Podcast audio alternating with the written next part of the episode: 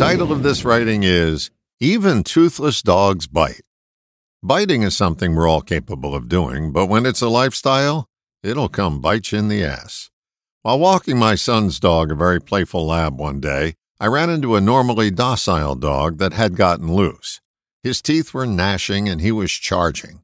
Luckily, I was able to get between them and prevent physical damage.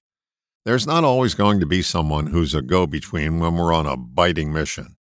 We're going to hurt someone, albeit psychologically, but cause hurt nonetheless. You've heard of biting sarcasm? Sarcasm comes from the Greek language. It means to tear the flesh. I grew up with sarcasm. I believe it's mainly a big city phenomenon that acts as a protection mechanism in tightly packed environments. It's preemptively used as a warning that if you come after me, you'll receive more of this. Sarcasm gets old rather quickly. If it's a staple in your diet, you'll not only get perceived threatening people to avoid you, but just about all others will as well. Can you teach an old dog new tricks? I believe you can, when you can demonstrate to them that what they're doing isn't working. Avoid the labeling and name calling, like, you're so insensitive, or why do you have to be so mean?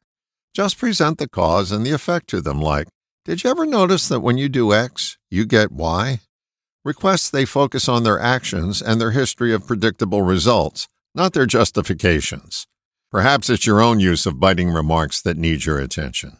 If this is something you do that you think is harmless, it's time to wake up the sleeping dog and stop lying to yourself. To stop biting, you need to do a lot less barking.